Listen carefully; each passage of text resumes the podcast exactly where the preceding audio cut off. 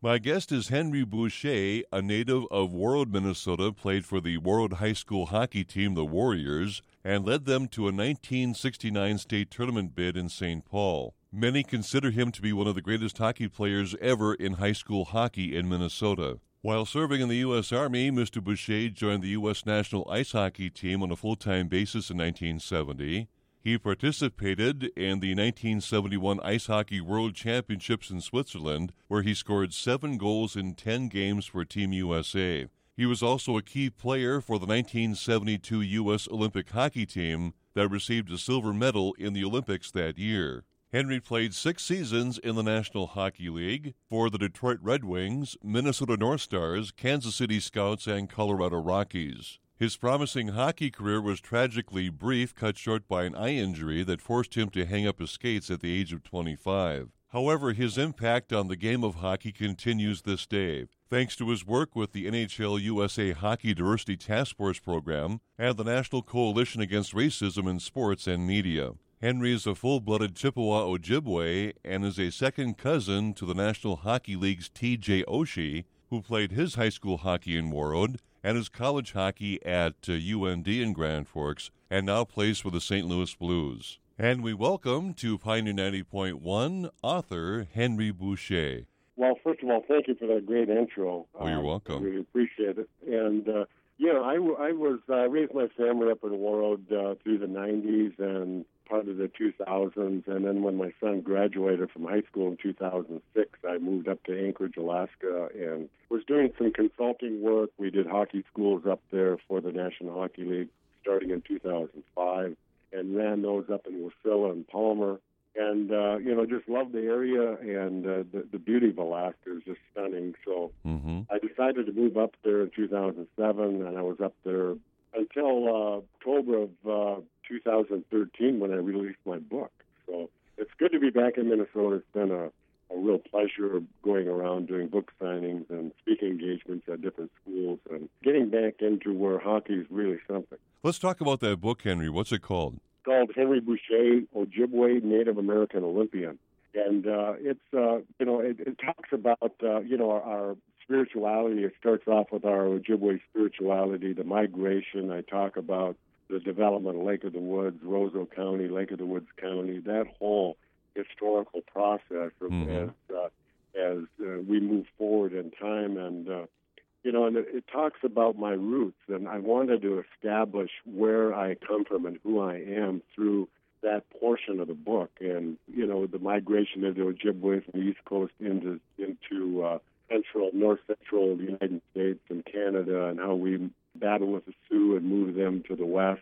You know, all of that, and then my on my dad's side, how they came from Quebec to Detroit to Mackinac Island to the UP, and ended up in Kenora, Ontario, which is at the north end of Lake of the Woods Mm-hmm. and how they were boat builders and commercial fishermen and, and carpenters and uh, and how they established all the fish camp communities on Lake of the Woods and married into the Indian community and how I came to be in Warroad. So it's quite a it's quite a story. There's a lot of stories inside of that that would make you know a good movie or a good uh, documentary type film. But certainly uh, uh, it's been a success. I've been on the road for 21 months now Mm-hmm. uh, since I moved back, uh, doing speaking engagements, book signings, and what have you. So when you write a book like that, you don't really know how it's going to be perceived when you release it.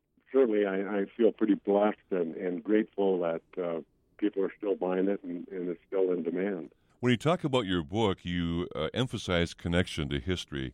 Is it uh, a case where you're trying to encourage people to examine their history, their their connections to the past? Well, I think everybody wants to know their lineage. You know, years ago, you when you didn't have the TV and you didn't have cell phones or computers, people sat around and talked more and, and showed uh, pictures and, and told about their lineage and and where they where they came from and how they lived and and this and that. But you know, in the fast world that we live in now, it's uh, you know that family connection is gone, and in a lot of cases certainly, uh, you know, I think people are starting to realize that now, and you know, are, trying to get back to a family dinner, trying to get back to, you know, the times when you know we talk, Right. and uh, Yeah. so you know, all of that, you know, comes into play. It uh, certainly, uh, I think, you want to know where they where their roots are, and uh, uh, hopefully this will encourage uh, some of the other people to maybe use Ancestry.com, uh, do their family lineage and, and family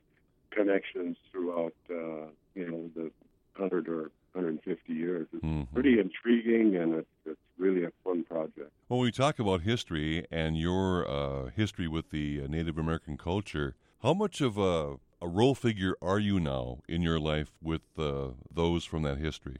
Well, I think that uh, you know, as you become an elder, you you gain that uh, responsibility, and and I think that uh, you know your knowledge of uh, what you've learned in your lifetime needs to be passed on. Mm-hmm. I think as an elder now, on changing times, uh, we can't sit around like we did, you know, 10 or 15 years ago with all of the technology that we have now. These kids are so smart that uh, I think we have to kind of let go of the past in a way, but yet, you know, have that knowledge there.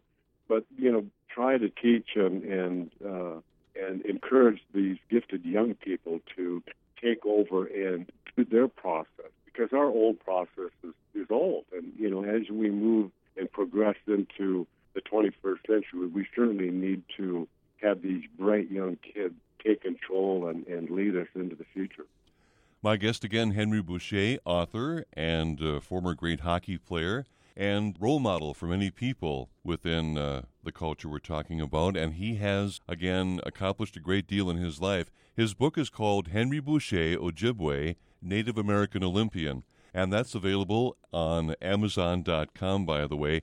And you will be up in our area uh, this coming Friday and Saturday, Henry, and uh, you'll be in Fargo on Friday, correct? That's correct. I'm going to speak at Touchmark uh, uh, in Fargo at 2:30 on Friday afternoon, and I will spend the night there and then go up for the Riverwalk Artist Art Council. We start off with a writer's workshop at the Campbell Public Library at uh, 10 o'clock, 10 to noon. Uh, it's going to be facilitated by author Kim Ruba from uh, from the Warroad area, and then mm-hmm. and then the reception at the gallery from one to five looking forward to it. There's going to be a lot of authors there from various cultures and uh, and backgrounds, and it should be fun if you're an inspiring young writer uh, and have something to say and have a desire to write it. You know, you should be there to uh, visit and get some experience from some of these writers that are, are going to be there. All right. Again, Henry Boucha, he will be there in person this Saturday at the Writers' Workshop, sponsored by the Northwest Minnesota Arts Council.